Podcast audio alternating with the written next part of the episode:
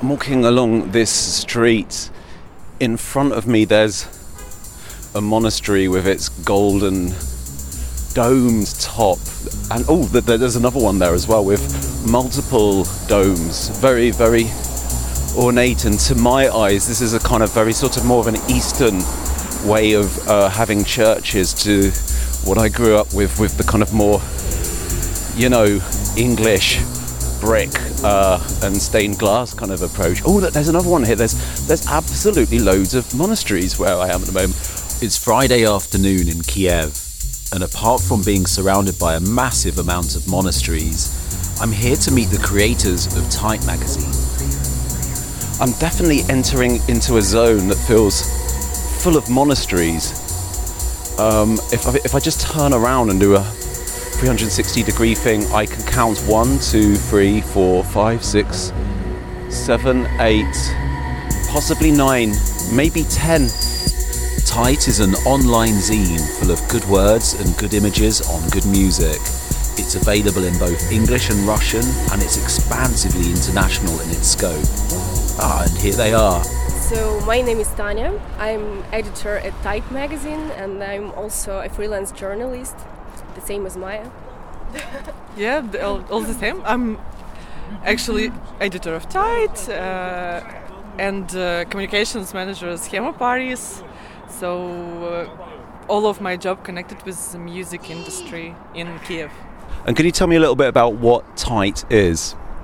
So Tight is an online zine, we call it this way, online zine about music and accompanying arts and technology. The magazine was uh, launched at the April 2018. It was born from the need that we should like launch our own magazine because we had like a lot of thoughts a lot of ideas and we um, like haven't had proper platform where we could like express ourselves as we want like. Yeah we were at the festival in estonia because uh, i got um, press accreditation, press tour to this festival, and I proposed to Tanya and Vita to go with me to this festival to have having fun together. The festival was the whole disaster, and uh, uh we were just we felt like okay, if we would have like a platform or a magazine, we would like uh, write something like uh, critical about that festival, or that's how the conversation started about the magazine. yeah, it's very very well curated. The magazine is there's a sort of a theme and a tone. Every material that com- comes out um, on Tight, all of them they are based on our intu- intuition. It's like the first, and our personal tastes. So that's why we call it online zine because it's like uh, fun zine. Like we do it like as a hobby, but right now we don't feel it like a hobby it's our regular job. Actually uh, i have to say that uh, Tight is not only us it's also um, our art director and designer and also a web editor. She's like a combination of different jobs uh, vita. She's uh, she hasn't managed to be here because she's in brazil right now. Oh shame. I bet it's really cold yes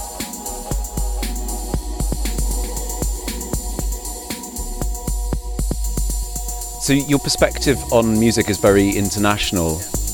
Yes, that's true. Because we could have write about the local scene, but we are very selective in that way. We always try to support local artists, but um, as for the initial idea of Tight, we try to observe like the topics that are connected with electronic music, with arts, uh, in a global perspective, and uh, that opens up a lot of possibilities for us, not to stay in Kiev, like to be global in a way, to travel, to speak to a lot of different people, and that's an important aspect actually uh, of our work.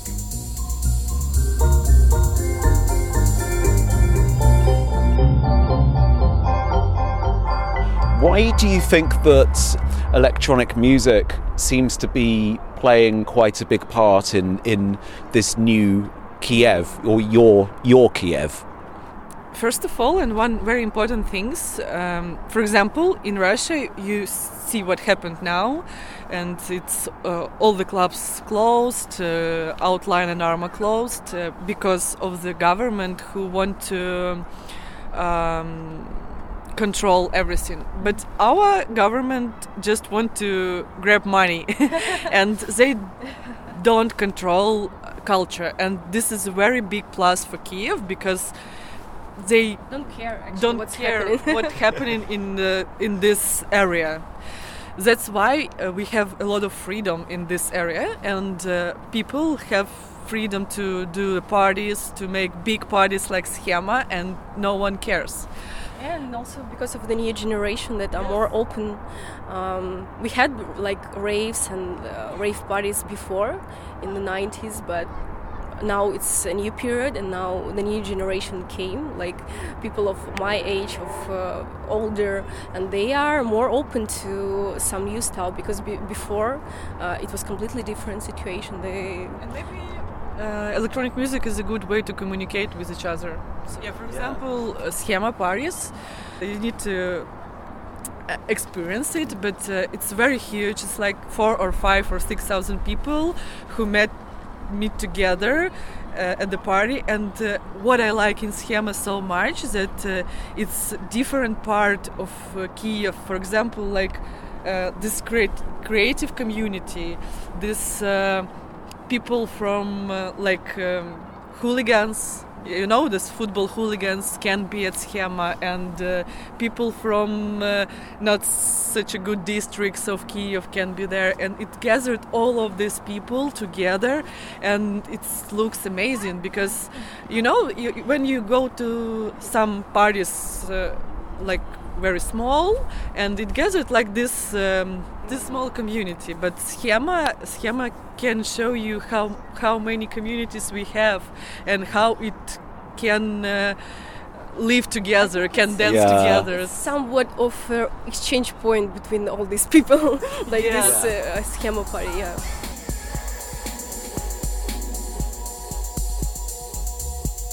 We walk from the monasteries into a vast, epic park high up to the side of the Dnipro River. Here, up on a hill, we perch by a monument known as the Flame of Glory Bowl. It does this thing that Soviet era architecture sometimes does with me, where it feels like a set from a piece of classic science fiction. After all, we are looking at something direct from an abandoned future.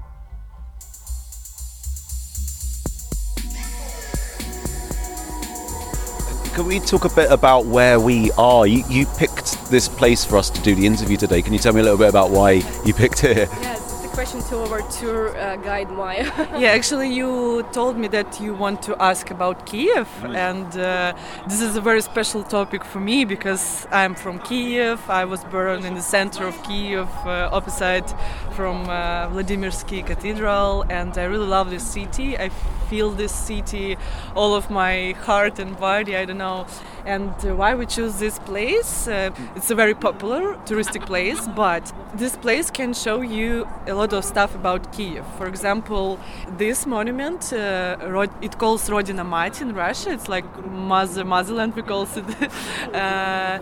It, it was built in in the end of soviet period. It was built in 1982 82 it was opened uh, and uh, it's a typical um, brutalism architecture, Soviet modernism, uh, and all of this museum. Uh, it's a museum of Second uh, World War, and why actually we are here? Because uh, we are Pacific person and Yeah. uh, we hate war. We really hate war, and uh, I have a tattoo here. Excellent. C- So C&D tattoo, I, just to- I think uh, all of this stuff, all of this uh, tanks uh, and uh, war stuff need to be in museum, not in uh, real life. We need to see it with a picture of uh, the war, what war uh, gives us, and uh, understand that it's not.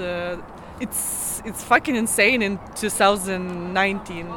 So this is a very important, and actually this is a view of uh, the Dnipro River uh, and bridge, Paton Bridge, which connect left side and right side of Kiev. So I think this place connected a lot of period of history of Ukraine. For example, Kiev Rus, uh, Soviet uh, time, and uh, Modern. modern time, modern Yeah. Kiev. So Yeah. you, i- i- at this place you can see all the period of Kiev's history.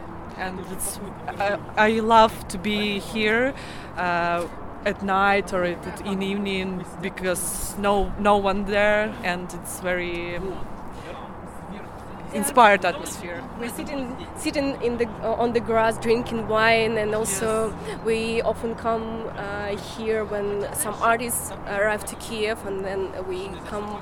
Um, here every time and show them like uh, this place and uh, everyone is super super fascinated with this place There seems to be this sort of feeling to me as just a new person here, just grabbing a little snapshot, that there's a lot of contrast in Kiev between the old and the new, and sort of influences from different places and influences that perhaps originally come from here. Yeah, for sure. We have a lot of uh, influences from Russia, from the Soviet period, and from Europe. For example, now we have a lot of influences from Europe because of the things uh, what happened last four years. But um, I think we, me and Tanya, because we was we were born when Soviet uh, period ended and uh, we gathered all these influences because we know everything about Soviet period, we know everything about Perestroika period. It's very hard time for our people, and actually now we live um, in 2019. We, we were a lot of in a lot of cities all, all over the world. We saw how people in Europe lives, how people in East uh, lives. So yes, we have a lot of influences, but it's a really um, special thing because uh, we gathered all of this. And uh, for example, my parents uh, don't have all this stuff in mind, how like we have. And uh, I think this is our power. I don't know how to say not maybe not power, Okay. but we have uh, something uh, on our minds. I don't know because of these things. for me and Maya, we have this very strong relationships with the city because sometimes we hate it, sometimes we love it, and sometimes it annoys us very much. And uh, that's interesting because for me it was one period of time, like maybe a year or two years ago, when I hated everything about this city because of its ugliness, because of this, uh, all of these disasters, uh, because like of the absence of infrastructure, like architecture, everything. And then um, something like clicked in uh, in our minds, and we um, started to perceive Kiev from some different perspective. We see only beauty, even in all these uh, disasters, like in all these uh, shitty buses, uh, shitty, uh, dirty streets in winter, and we started to notice the beauty, and this is very nice and uh, this actually inspires us very much right now like all these uh, things we were not not noticing like previously it's, it's nice. What happened? What was the thing that clicked? I don't know, but these things happened with uh, a lot of people in Kiev because, for example, two or three years ago, when I talked with my friends, everyone said uh, that I want to move to Berlin, for example, or I want to move to Madrid, or I don't know. But now, when I talked with my friends who lives in Kiev, who live in Kiev. um all of them told that I want to stay here and I want to do something here because I feel this power, I feel inspired because of all of these things, because all of us feel these changes. I don't know how to say and why these changes happened, but we feel it and we started to love it. And uh, first and general thing about Kiev and why we love it so much because of the people. M- maybe it, it's just about our community, a community of creative scene. Uh, I don't know, but uh, I feel very like uh, it's a big family, and we uh, support each other.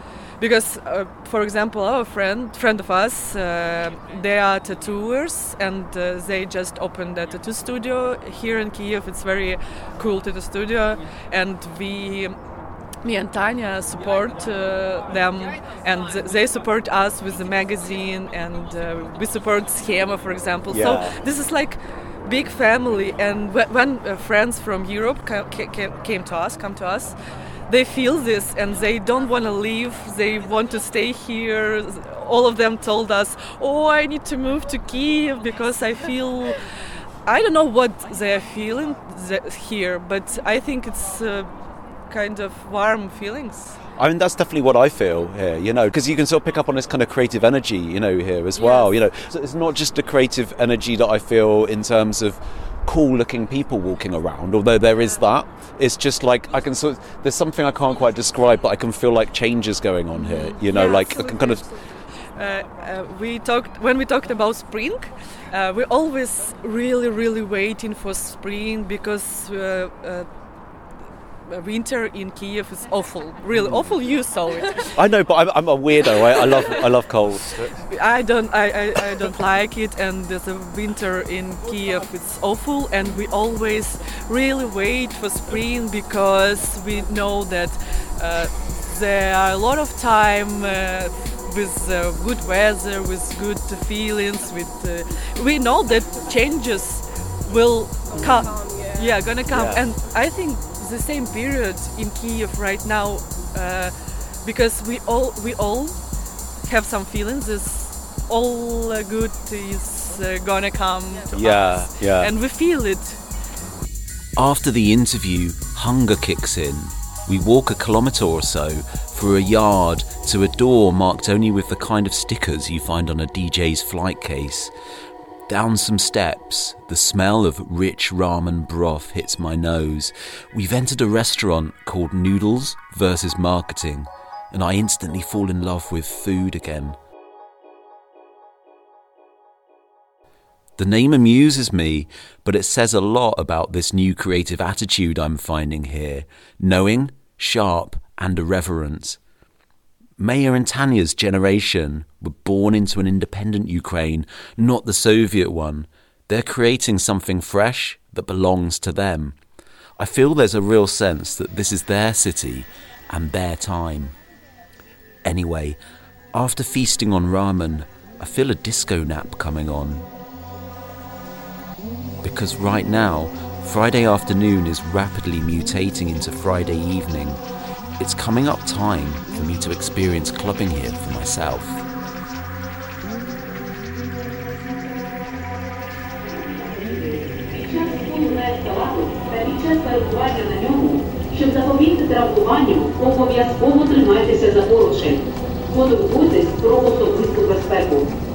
The music you heard in this episode is chosen by Maya and Tanya. You heard Extal by A Body and MVA Deck by Acid Jordan. Both these tracks are released on the compilation Shits 01, a Kiev based record label and experimental event series focusing on innovative and obscure underground music. You can buy the compilation as a limited edition DVD or as an MP3 via their Bandcamp page. All the music you hear in this series is by Kiev based artists.